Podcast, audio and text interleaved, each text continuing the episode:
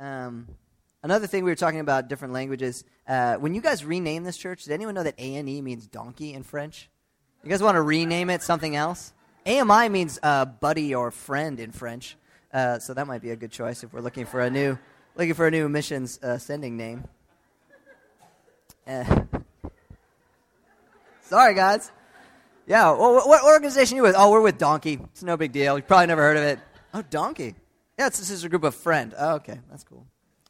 All right, so um, all right, so we're to turn the corner here. Uh, so those of you who've been at this church for any length of time, those of you who were at World Mandate, missions, missions, missions, blah blah blah. Right? You're hearing about missions. You're getting this idea of missions. You're wondering why everyone refers to other countries as the nations. Okay? You're like, what is the deal? Why is missions being talked about all the time? Why is it so important at this church? And here's, here's I want to give this to you and not be a trite answer. We need to have an answer about why missions is important. We need to have an answer about why missions is important. And there are many reasons that it's important. But, guys, I want to give us a reason today that missions is important that comes from the person of Jesus. And Not Jesus, the Sunday school answer, but Jesus, the person, guys. That's why missions is important. That's why it makes sense. That's why it's the passion of Antioch. That's why the, it's the passion of the church. Okay? Um, let me get John 20, verses 19 through 22 up here. I'm a little old school. I'm going from the NIV 84. All right, context. Jesus just came back from the dead.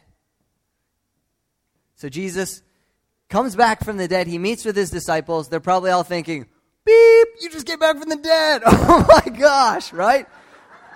right? And there's in one of the other gospels, that, you know, Jesus like, don't be afraid. Can you imagine the gospel? The, the, the apostles are probably floored. Jesus just came back from the dead and shows up during their prayer meeting. Okay, and um, and so, and so I'm going to bring this passage uh, before you guys to make the point that, that Jesus is the reason we're passionate about missions. And we go to the uttermost because God came to us. Take a look at this. Jesus came and stood among them. He said, Peace be with you. After he had said this, he showed them his hands. That's where the nails went. He showed them his side, where the spear went. It says the disciples were overjoyed when they saw the Lord. Can you imagine it? It says again, Jesus said, Peace be with you. As the Father has sent me, I am sending you. And with that, he breathed on them and said, Receive the Holy Spirit. I'll give you that last part one more time. As the Father has sent me, so I am sending you. And with that, he breathed on them and said, Receive the Holy Spirit. And in a nutshell, that's what Antioch is about. It's what World Mandate is about. It's what the global activity of God is about. As the Father sent me, I am sending you receive the Holy Spirit. So we gather at a conference. We want to meet with Jesus. We're looking for a place of encounter, not a mental one, not just an emotional one. We want to be in the presence of Jesus. We want to encounter his death on the cross. He comes in, he's like, This really happened. Right? He's bringing them face to face with his death on the cross.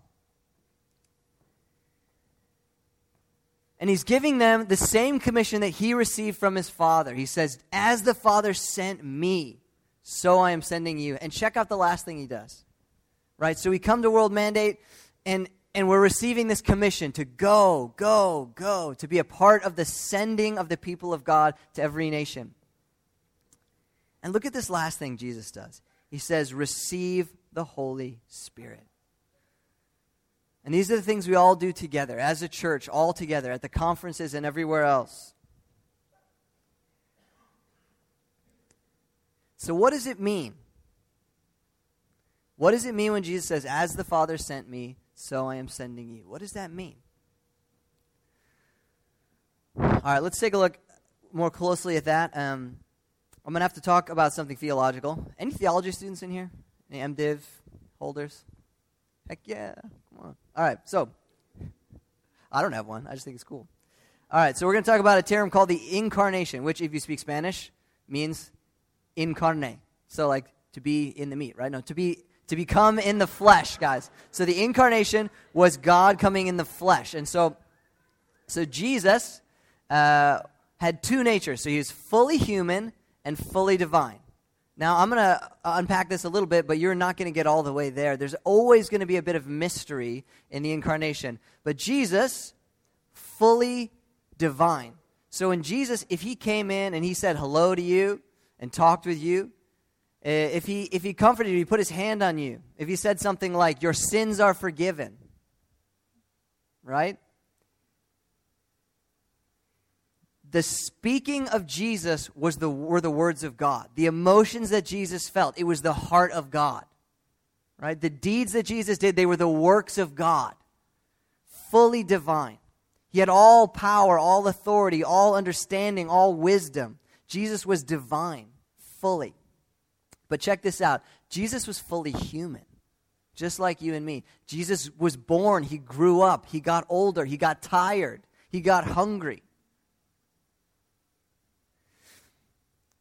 And so, so Jesus, fully human and fully divine. Look what, look what Colossians 1 15 through 20 says. This is just to give us a window on how beautiful the incarnation of Jesus was. I want you to get a grip on, on the beauty of how God um, came to earth as a man, as a human being. The Son, that's Jesus, is the image of the invisible God, the firstborn over all creation, for in him all things were created. Things in heaven and things on earth, things visible and things invisible, whether thrones or powers or rulers or authorities. All things were made by him and for him. He is before all things, and in him all things hold together. And he is the head of the body, the church. That's us. He is the beginning and the firstborn from among the dead, so that in all things he might have the supremacy. Some translations say the preeminence. Now get this part. For God was pleased to have all his fullness dwell in him. And through him to reconcile to himself all things making peace through his blood shed on the cross. Man, do you guys feel the majesty of the person of Jesus in this passage? For God was pleased to have all his fullness dwell in him.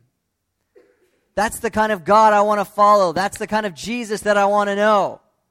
Not a philosopher, not a teacher. All his fullness dwelt in him and through him to reconcile all things to himself. And the birth and the life and the death of Jesus. It's a perfect expression of God coming close to man. Think about it. The birth of Jesus, his perfect life, his sacrificial death on the cross. It's a perfect picture. It's the image of God among men. He came so close to us puts me in awe. And he made peace through his death on the cross. In a nutshell, again, it's the mission's life, it's the world mandate. I spent the week trying to think of a good illustration about how to explain just what a long way Jesus had to come to be close to us.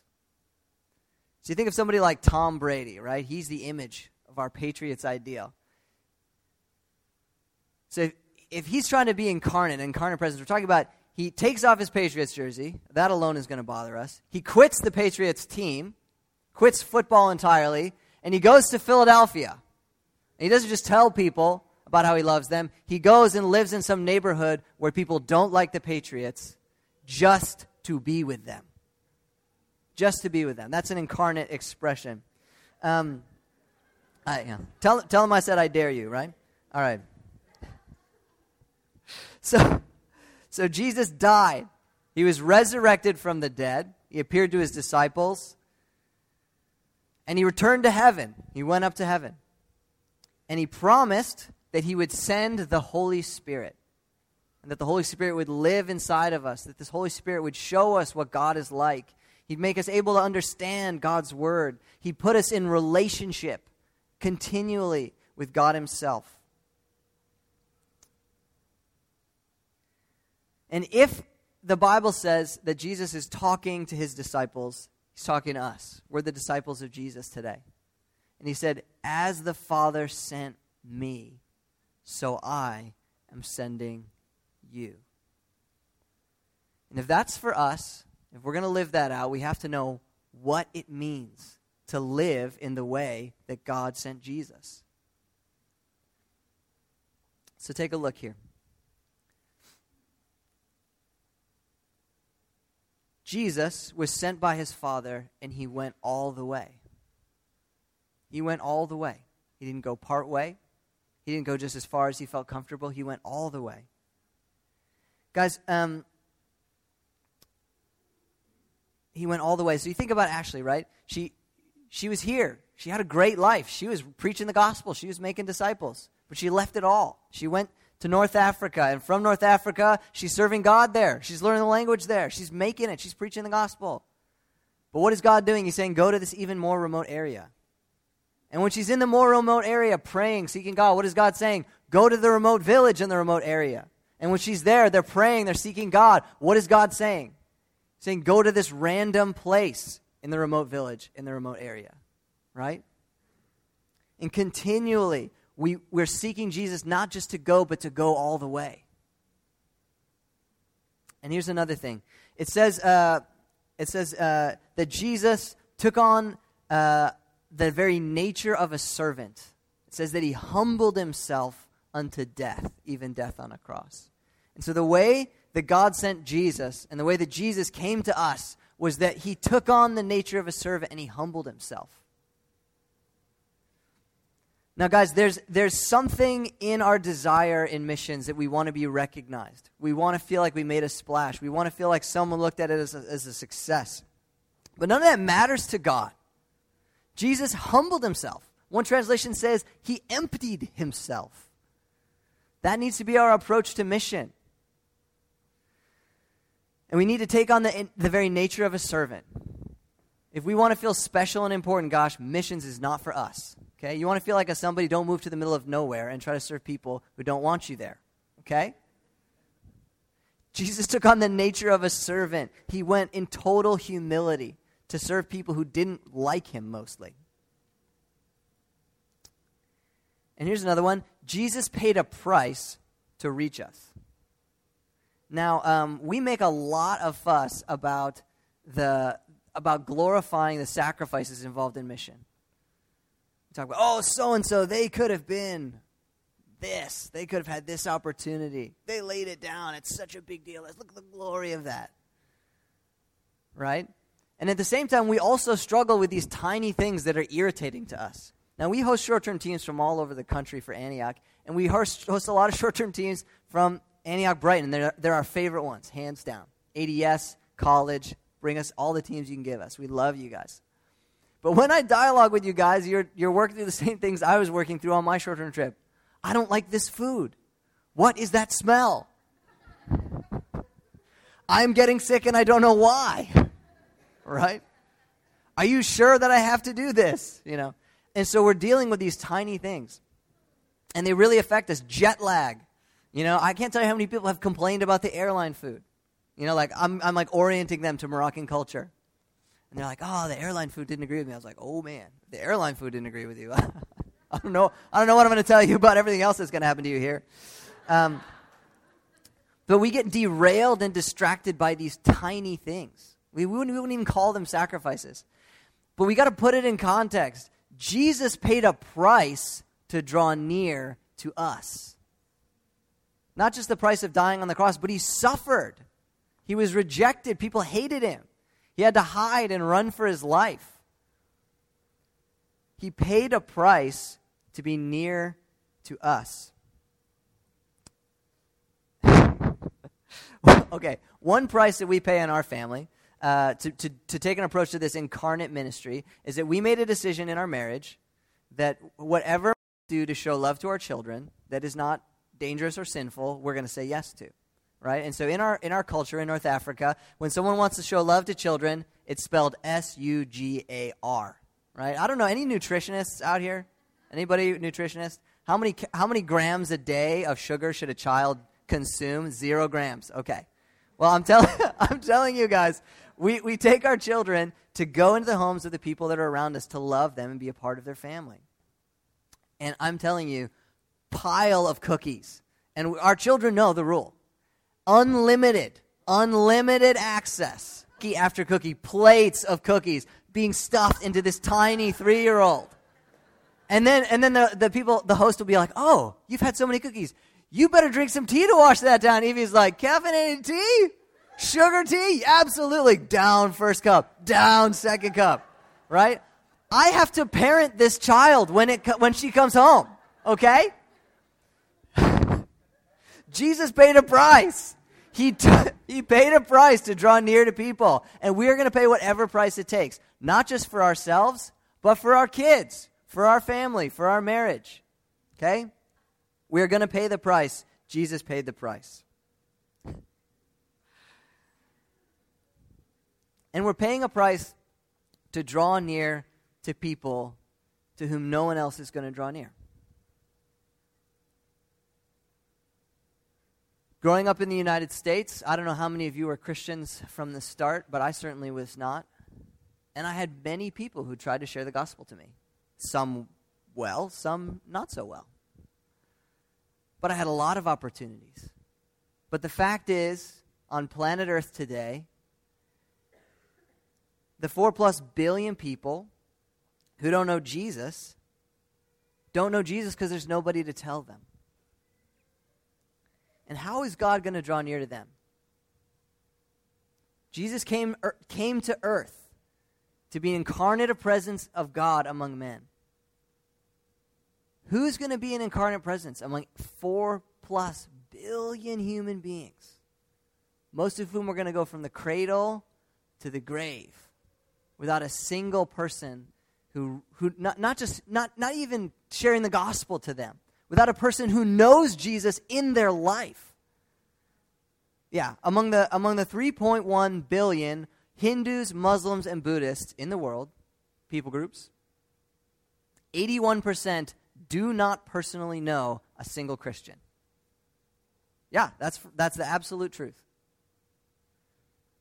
Now, if we believe that God wants an incarnate presence to make real the gospel to every person, we have got to send human beings. They've got to change geography from here to there, and they've got to come near. All right, so I wanted to try and give you guys a concrete example of this incarnational missions life. Going out as Jesus was sent, drawing near as God drew near. And the best I could think of uh, was a guy named Chad Rush, who's a part of my own story coming to the Lord. So, uh, I, I'm from a people group known as the Eastern Cities Linguistic Region. You may have heard it already when I say God instead of saying God or whatever you guys say. Uh, and when I say calendar and challenge. The worst is, the worst is scavenger hunt uh, when I used to send teams on those. Um, but the Eastern Cities Linguistic Region, that's my people group. You know, you're from you're from Ohio. That's my people group. Okay, um, uh, and it is not an unreached people group, guys. It's a reached people group. But when I was in high school, I was in a punk ska band, and my people group was the punk rock scene. And I'm telling you, it was not a reached people group. It was a people group antagonistic to the gospel, and I was an angry young atheist who thought the gospel was stupid. I thought it was foolishness.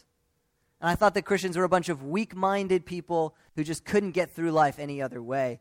And, um, and that's what the majority of my friends thought too. And we were just trying to, to rage at the world with music and with everything else about our culture. And, uh, but there was a guy who decided that he was going to be an incarnate presence inside our little world. And his name was Chad Rush, and he looked like some dude from the front of the Wheaties box. I mean, tall, like, does anyone remember Mike Ledebauer? Like, just super clean cut, like Captain America type of guy.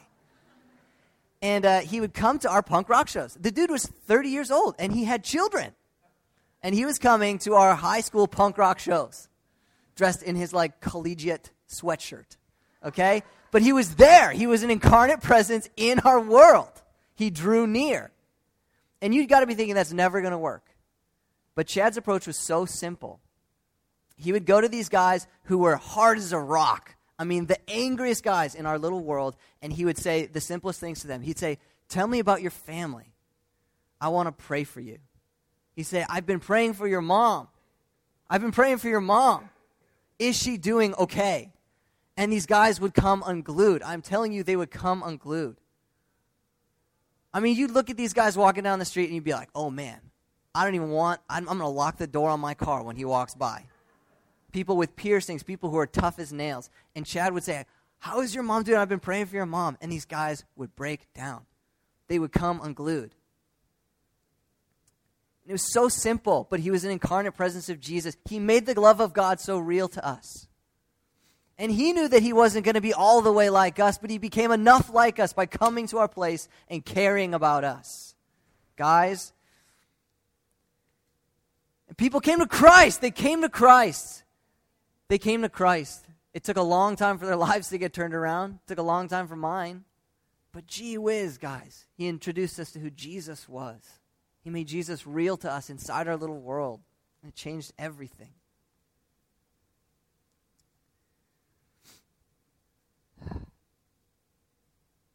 And that's us today. That's our team. That's our life. That's our passion. Anybody ever work with us overseas? Raise your hand if you've worked with my team overseas. Actually, stand up. All right? These people you're looking at, these are the. Come on. Oh, you guys can sit back down. Guys, these are the culture commandos. Now, the highest the highest word we use to describe an excellent missionary, a person who is doing what we believe is, is mission at the highest level. We call them the culture commandos.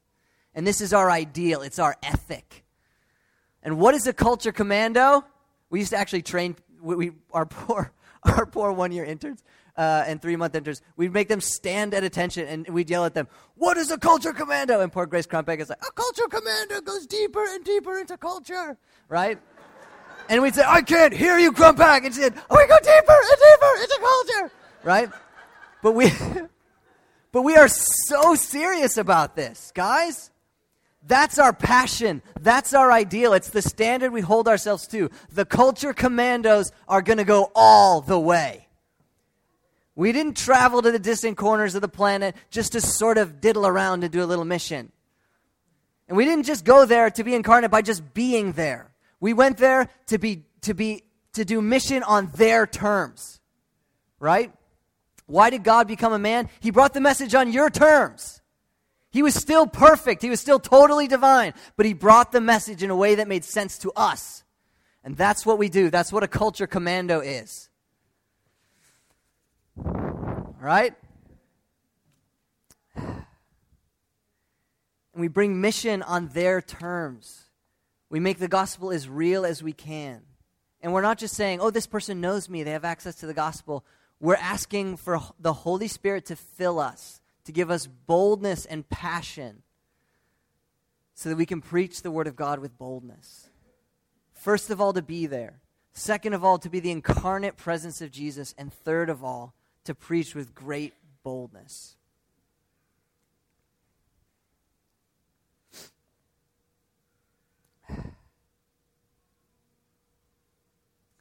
Now, I asked a number of people um, to pray and wait on the Lord for this message. I said, I'm not, I'm not normally a part of this church, so I needed some people who are a part of this church to exercise the prophetic gift. Say, what is God speaking? And a lot of the people, a lot of the prophetic words were about how we walk in intimacy with Jesus through the Holy Spirit. And that's what makes everything possible in mission. And the second thing was the specific word that when you interact with somebody in Boston, it's like there's this sort of force field around them, this sort of bubble around them where their perception of themselves, their idea about uh, being important, about having gone to a good college or having an important career or being a somebody insulates them from the gospel.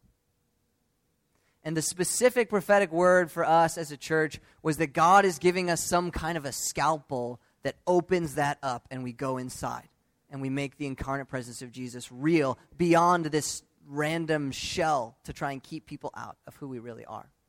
And that's who we are. We're going through social convention to bring the gospel all the way. All right. Now let's turn again to John 20. We can bring that up on the screen.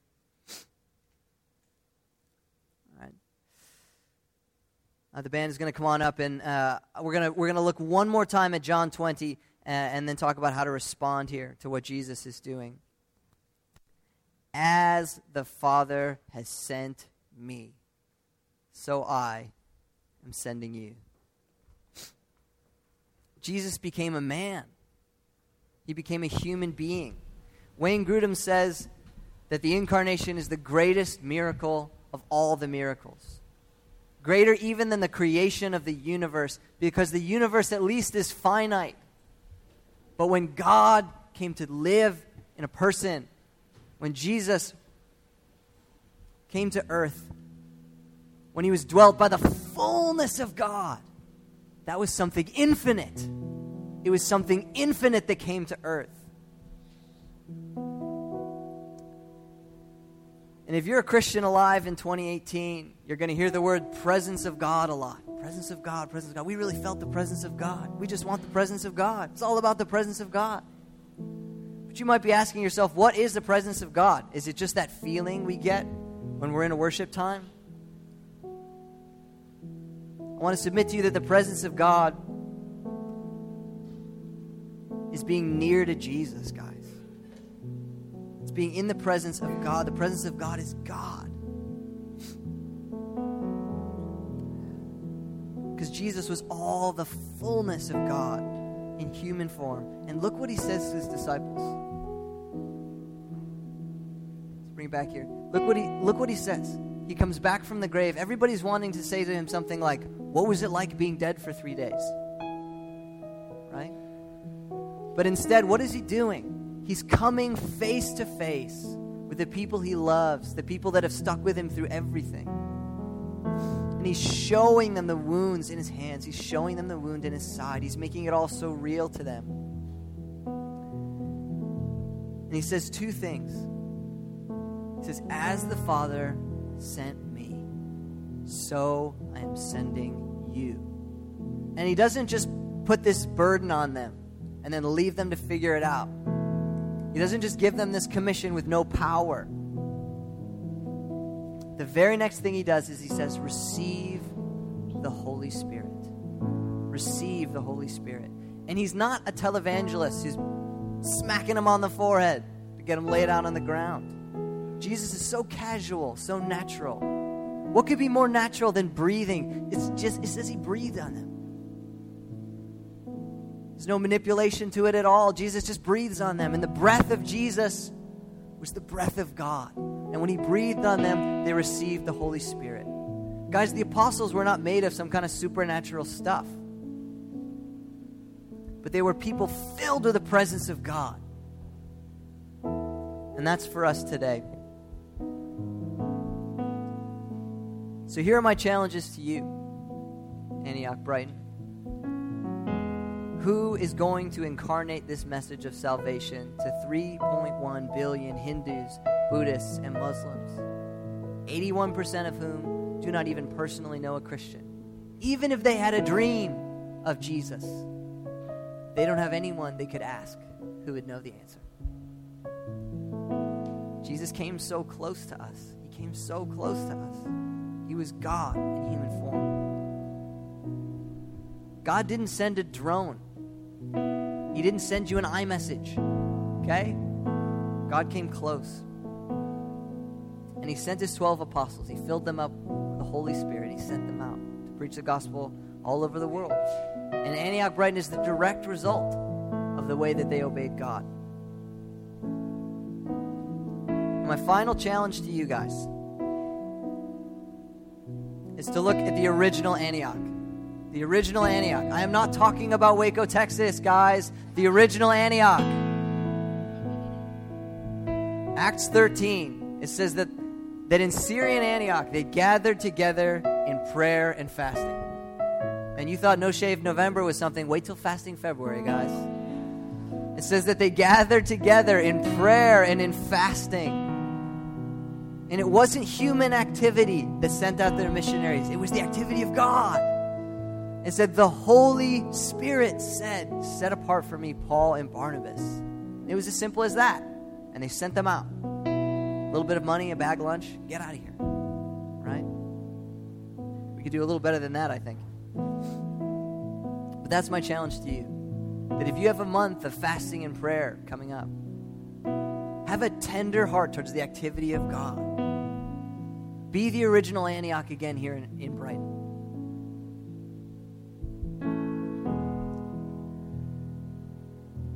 And this, this call to be an incarnate messenger, if you've been if you've been paying attention, you know that this is not just for foreign countries and foreign cultures and foreign languages. It's a call to cross ethnic and social and economic lines in Brighton and for sure in Roxbury. And it's a call to go to the Maoris, the Sulawesi in Indonesia, to reach the, the Khmer in Cambodia, to be involved in all the countries of North Africa and all across the earth where people don't know Jesus. All right, I'm going to pray. Lord Jesus, we ask for grace right now. Lord, you didn't pressure people to go. You just said, As the Father sent me, I'm sending you. So, Lord, we receive it in Jesus' name. We don't turn aside. Lord, we don't claim that we can do this, but we just say yes to you. And Lord, you breathed on your disciples. You came face to face with them. Lord, that's the kind of experience we want. Lord, we know that we cannot handle this. Lord, we know that there is not power in ourselves to fulfill anything you've asked us to do. We need a power that comes from God. We need a filling of the Holy Spirit. And Lord, all of us, we long to be close to God. We long to be in your presence, and we know that there is no closer place, no more intimate place than to be inhabited by God. Lord, we want to know your Holy Spirit. Lord, we say we're willing to go. We say we're willing to go. Would you come, Father? Would you come and touch our hearts? Lord, we just want to be with you. Lord, we want to encounter the cross again. Would you show us your hands, Lord? Would you show us your side, Lord? We love you. And we're with you on the journey, God. Would you help us as a church to go all the way? Lord, we love you. And in Jesus' name, I break off any pressure, Lord. Any pressure that is not from the Lord, I break it off. And I say that everyone is free to follow God. But Lord, those who you're calling, Lord, would you make it uh, plain and possible? In Jesus' name, amen. Thanks, John. Um, you guys can stand as as we go into a time of worship, and I want to invite if if you want to pray for people this morning, if you want to be part of our prayer team, you guys come on up and, and stand on the sides and as as John was preaching, I was praying and asking God, and, and I feel like that even in this month of fasting that's coming up for us, some of you are just hearing about that right now and are like, I don't even know what that means.